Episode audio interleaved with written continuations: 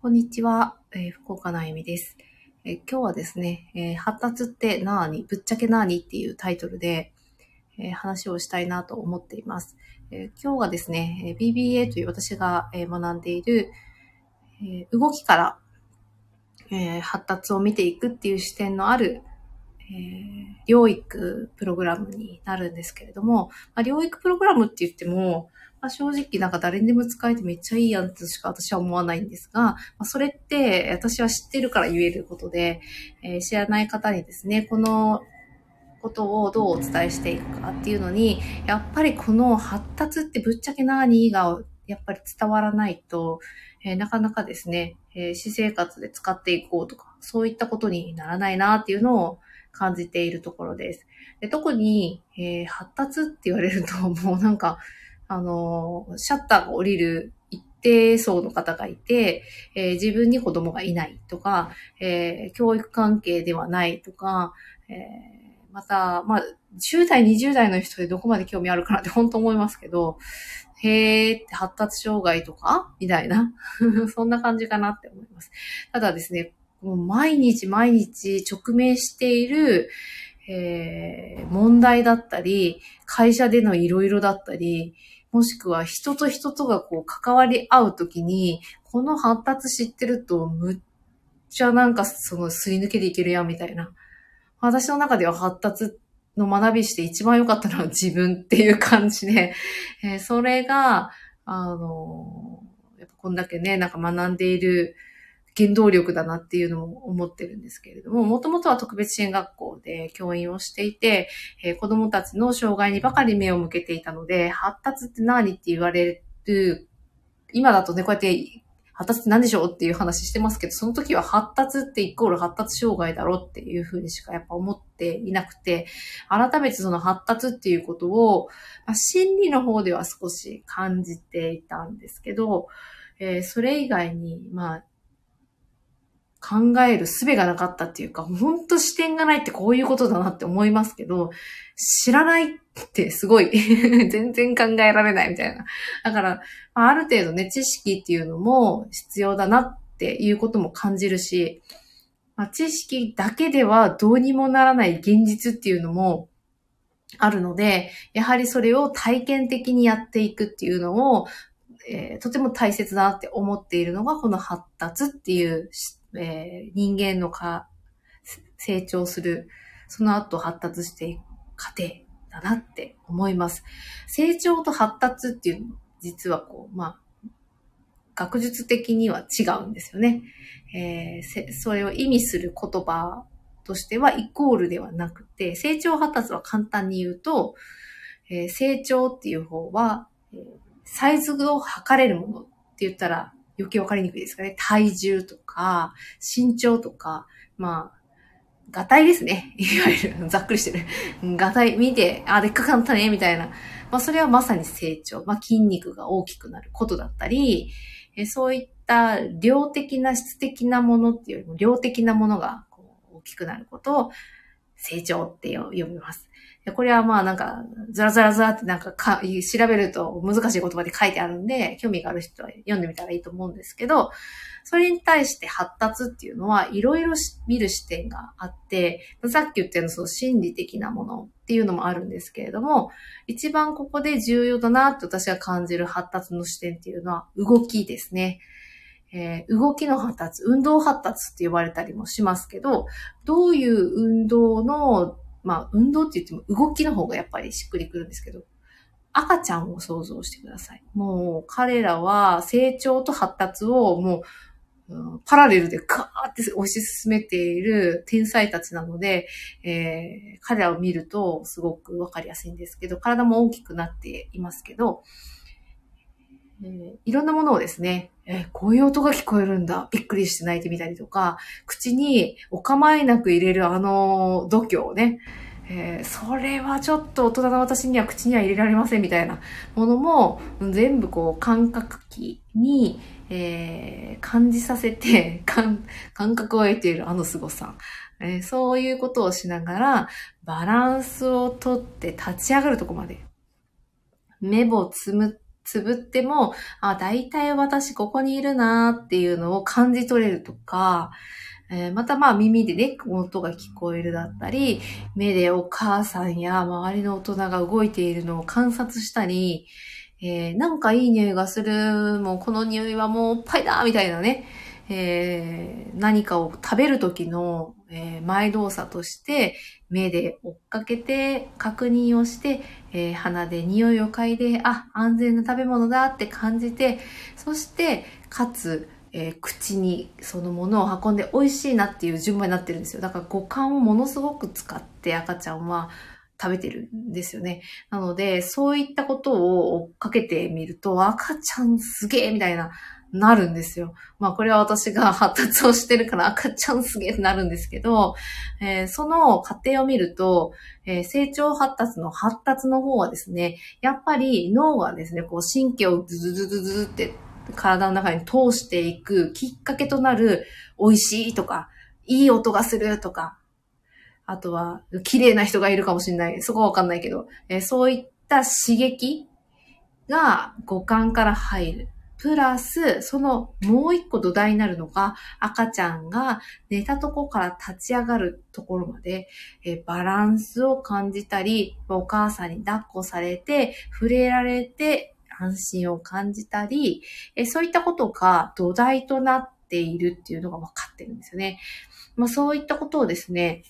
えー、学びのピラミッドとか、感覚のピラミッドとかっていう言葉で、えー、表した方、あの、発達をね、えー、勉強して有名な方がいるんですけど、そういうのを出してる人もいるんですけど、もうまさにその、何があって、こう、しっかりとした土台、ね、もう家と一緒ですよ。本当になんか自然界を見ててもそうだなって、根がしっかり張ってる木ほど、しっかり上にも伸びていける。まあ、それと本当同じで、えー、土台ががっつりしっかりできている、えー、人間であればあるほど、少々何かしらそうとストレスがかかっても、えー、バタンって倒れることはないんだなっていうのを、えー、発達をもちろん情報知識として知る。プラス、それを体で感じる。発達は、もう本当に神経や五感、まあ、基礎感覚っていう7つの感覚、プラス、まあ、8で表現する人もいますけど、基礎感覚っていうのがあっ、そこの、えー、感覚器からドンとこう受け取った情報、刺激ですよね。人間は刺激があって動いていくので、えー、見えるもそうだし、聞こえるもそうだし、食べるのもそうだし、匂いもそうだし、そのまた根底にあるバランスを取れたりとか、えー今ここに自分はいるっていう、このいるっていう感覚ですらも、その感覚器がないと感じれないんですよね。もうそんなことを考えてると人間すげえな、人間すげえなってずっと思うんですけど、まあね、そんなことを考えて歩いてるなんてね、もうきっとこの周りに住んでいる人の中で私ぐらいなんじゃないかってやっぱ思っちゃうぐらい、マニアックな話に聞こえるかもしれないんですけれども、この発達っていうことで、まあ、いろんな学びをするとですね、えー、コミュニケーションにも、それが影響しているんだっていうことが、繋がってくるわけなんですよ。一つは分かりやすいのがですね、小さい頃シーソーとかで遊んだりしてませんでしたか？これ年齢が分かれてくるのかな？なんか。結構遊具で禁止になった遊具とかが多いので、それもね、すごく発達上から見ると、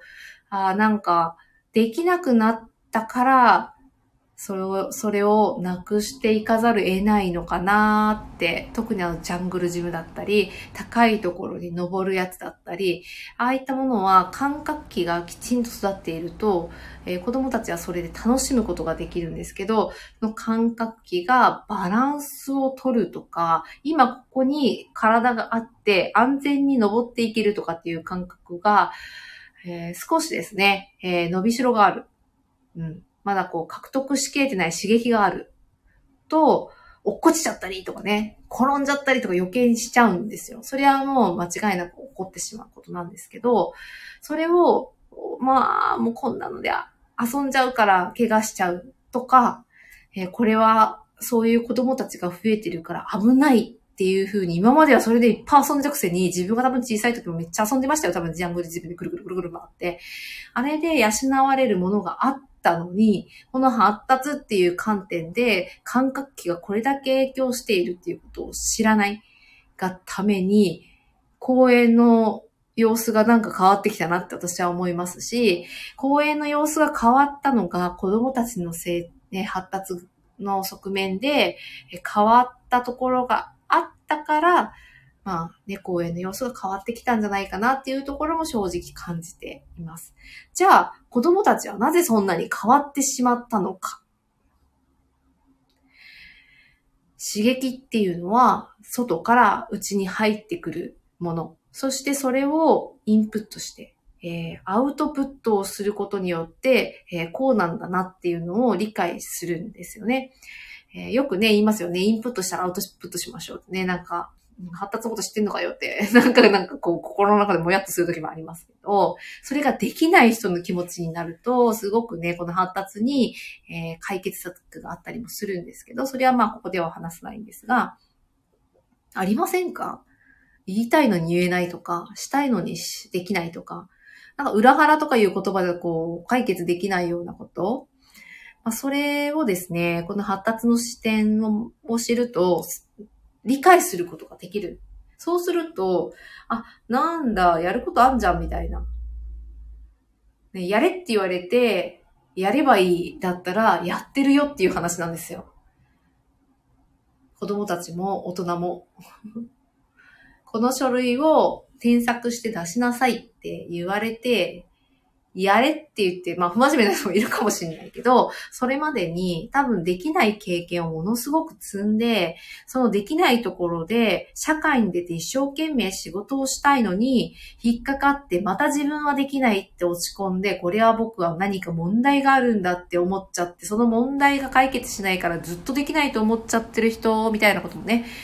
あるんですよね。っていうことが発達の視点の中には隠れています。なので、発達していくっていうことは、何歳から何歳までっていう質問を必ず講座の中ではさせてもらうんですけれども、その講座の中で聞くと、もうね、すごい、あの、ナイスな答えを返してくれた、前回、あの、沖永良部島っていうところで、え、お話し会をさせていただいて、その時は支援者の方と、え、お母さんたちだったんですけど、えー18歳ぐらいまでですかねっていうね、もう来ましたみたいなね、待ってましたみたいな変、なんか回答してくれた方がいらっしゃって、もうね、勢いよと説明してきましたけど、えー、実はですね、えー、そう思ってた人いたらごめんなさい、それは間違いです。えー、お腹の中にいる時から、えー、誕生、お腹の中に誕生する、もうその時から、えー、死ぬまで、えー、発達をします。この体がある限り。発達をするんですね。で、かつ、えー、発達もするし、交代もするんですよね。それをなんか老化とか言っちゃったりね。ああ、私なんか、こう、年取ってきたかしら、みたいな。えー、それが一定年齢まで行くと伸びてないように感じるだけで、ずっとその神経発達っていうのは行われながら体を動かしている。なので、職人さんってまさに発達だなって思うんですけど、職人さんがやって、もう自動化されて、その、ね、こう決まったものをパーフェクトに作っていけるっていう脳にしっかりプログラミングされて、かつ省エネでできて、それをもう一寸狂わずできるっていうね、あの状態も発達です。で、それとなんかね、その発達障害って言われてる子たちと何が結びつくんだっていうと、同じ体を持ってるので、仕組みが一緒なんですよ。だから、そういった神経を、えー、まあ、最初職人さんもきっとそうだったと思うんですよ。このね、なんか最近着物が好きなので、えー、着物の先生、着付けの先生がですね、あの、伊勢、伊勢丹織ですかね。ちょっと合ってるかどうかわかんないけど、えー、その織をされている、あの、ガタン、ガタンガシャン、ガタンガシャンガシャンっていうあの、鶴の恩返しの詩ですよね。あれを、と現場で撮ってきてくださるんですけど、あれ、本当に足で踏んで通して、で、しかも目を間違わないように入れて、視覚で調整して、かつ一定のリズムで行って、えー、やっていくんですよ。すごく、あの、いろんな器官を使って、五感を使って、えー、体を動かして、えー、かつ間違えないようにやるっていうね、すごいスキルの組み合わせ。最初は多分できなかったと思うんです。そんなにうまく。ただ、親がしていたり、えー、ご先祖さんですね、じいちゃんばあちゃんがしてたり、小さい頃は見てたけど、みたいな、60歳ぐらいが新人らしんですよ、ああいう世界って。でもその見ていた視覚からのその刺激とかをですね、脳はインプットしてるんですよね。それを使ってやるんだけど、体はうまく動かない。なんとなく分かってんだけど動かないとかっていうようなことで、たくさんいろんな人に起こってると思うんですよね。なので、えー、同じなんですよ、要は。この仕組みはですね。なんとなく体が動かしにくいんですけど、みたいなね。小さい子供は初めましての動きに出会って自転車に乗るとかね。えー、あんなお尻をこう小さいところに乗せてどうやってバランス取って手でね、えー、ブレーキかけたりするんだ、みたいな。複雑ですよね、よく考えると。でもそれを見よう見真似で、えー、こんな感じかなっていけるっていうあの子供たちの失格から受け取る情報と、かつ、そういうふうに見えてるものを自分がそうやってできるっていう感覚を養うために、えー、その、あの、回る、回るじゃないね、あの、サドルのところに座って、体をこうまっすぐに保持できて、バランスが取れてっていう感覚があって、えー、外からの刺激で情報が入ったのを処理して動けるっていうね、あの状態を子供たちはずっと繰り返してるので、それがすごく学びやすい状態にあるのは子供たちなんですよ。だから発達は子供たちの時しかしないんじゃないかって思われてるんだけど、その時期が一番しやすいですよっていうだけで、え速度が速かったりとか、学習するためのそのパパターンを覚える時間が短かったりとか、えー、見て学ぶ力がものすごく強い、強い、えミラーニューロンとかね、そういうのを活性している時期とか。だから、小さい頃しかないように見えるんだけど、全然その機能は大人になっても失われてないですよだから60歳からの新人さんで、そうやってね、織、織物産業で家でガシャガシャってやってる、機械じゃなくやってる手織りのね、えー、着物すごい素晴らしいんですけど、そういったことが60からでもできるようになるわけなんですよ。で、そういったことを、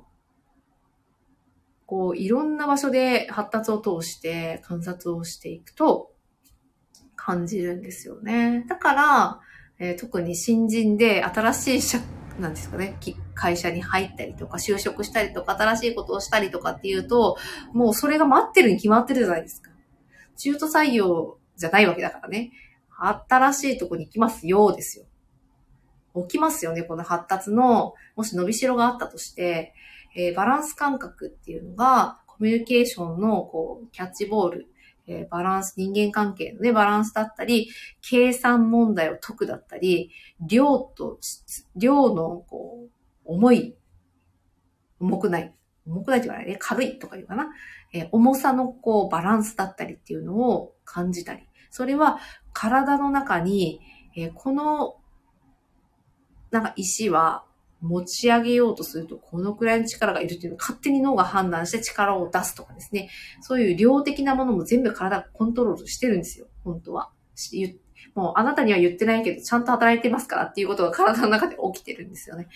それを知ると、じゃあその人がひょっとしたらその新しい会社で、えー、チャレンジしたいことがあるんだけれども、けない、できないって思っている。もしくはできないと勝手に思っている。大体できないと勝手に思ってるパターンが多いんですけど、この発達の視点を知って、えー、アプローチする脳の部位や動きがわかると、それを、えー、日頃の生活に、まあ、私で言うと、あの、こういう動きをすると、あの、調子が良くなるっていうね、あの、マッサージっぽいことだったり、えー、体を動かすやり方があるんですけど、それをやると、もうやった後と前では全然感覚が違うのをもう体感してるんですよね。なのでそのスムーズに体が動くなーっていう感覚をもう知っちゃうと、もうこれ社会人1年目の人にも使ってほしいし、今から頑張るよっていう子供たちにも使ってほしいし、この視点を持つことで人生がやっぱり明るくなるとしか思えないんですよ。っていう話をね、本当にしたいんだけど、私が行った特別支援学校の、まケース会議だったり、その子の支援計画を立てる現場に行くと、なぜか発達障害の問題をフォーカスして、この問題をどうするかの会議でずっと何時間も話すわけなんですよね。まあ、それを感じると、やっぱりこの今ね、私がお伝えしている発達っていうことを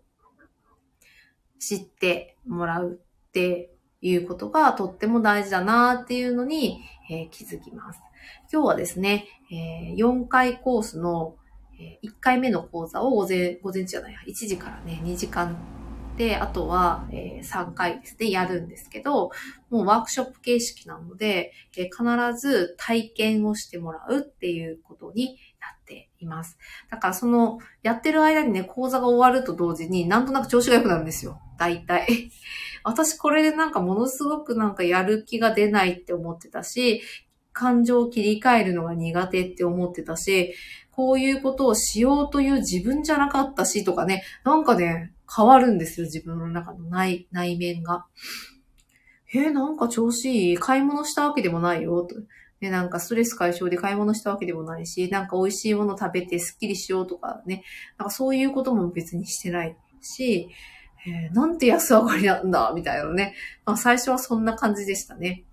ただ、私は運動指導もずっと仕事としてしていたので、この動きがですね、なんかその特定の動きをやると体がそれに付随して神経が発達していくっていう動きがあるんですけど、それと、なんか敏捷性の発達させる、敏捷性をトレーニングする運動と何が違うんだろうとかっていうの、住み分けができなかったり、ストレッチとその動作の違いは何だろうっていうのが全然分かってなくて、えー、もうそこからドツボにはまって、まあ勉強したっていう感じなんですけど、まあ単純に言うと同じだったんですね。ただ、そのスポーツの場面だと、その特定の、えー、発達の伸びしろを伸ばすような、その子、その人に必要な動きっていうのがたくさんシーンとして出てくるっていうよりは、野球だったら野球で勝つために、ボールを打つためにっていう別の目的があるので、やっぱり目的が違うっていうのがすごく結果が出るキーポイントだなっていうのも、えー、感じています。もうこのね、発達を使う、発達の視点を知って、えー、走行ですね、伸ばすアプローチをしていくと、本当に、なんか今までの自分は何だったんだろう事件がだんだん起きてくるので、えー、気になる方はですね、教育キネシオロジーか MBL とかですね、検索をしていただいて、えー、ちょっとですね、そっちからの視点って何みたいなね。こう発達の視点は同じだと思うんですよ。どこの業界でも発達を支援したり、発達を見たり、発達的に教育をしていくっていう人は、もう正直必須だなって思ってますけど、あとは赤ちゃんに関わるとか、保育の現場で子供たちに関わるっていう方々は、この発達っていう学びはもう必須だなって思いますけど、まあ、正直ですね、えー、自分自身のために、えー、その情報を知っとくと、そこに関係しないえー、方々も、あとはその上司に当たる方とかもね、ビジネスコンサルでこのキネシオロジーを使ってる方もいらっしゃるんですけど、体の動きからアプローチを入れていくことで、その人がなんか思考的になりすぎると不安とかをですね、勝手に感じて、その思考で、えー、不安にもなっちゃうんですよ。思考で不安にならなくすることもできるんですけど、思考で勝手に不安になるっていうね、あの、な対局の現象も起きたりして、まあそういったことをきちんと住み分けて情報整理することもできるので、やっぱりね、これはビジネスコンサルにも使えると思うし、えー、それ以外のなんか今人生に悩んでますみたいなね、ふわっとした方にも伝える。ものすごくなんかダイレクトで使えるなって 思ってます。まあ、ただ、あの、ツールなので、提供されている方がバランスをが取れているかっていうのも、ものすごくこれは重要なので、まあ、そこら辺はですね、ああ、この人はから学びたいなっていうこととか、この人の話聞いてみたいなっていう、その感覚ですらもう感覚なので、とっても重要です。とっても重要。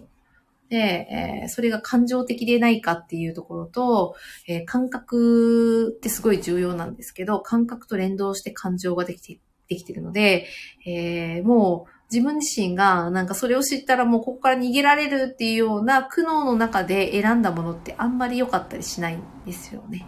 なので自分の今の置かれている立場がどうなのかなっていうのが、まあこうバランスが取れるといいなっていう感覚で、えー、その学びをすると多分答えが出、勝手に自分の中から気づきとして出てくるんじゃないかなって思います。なので、えー、逃げじ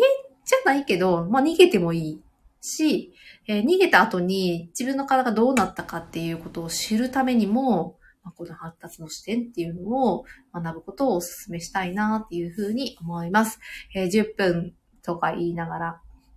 20分過ぎた。終わります。ありがとうございました。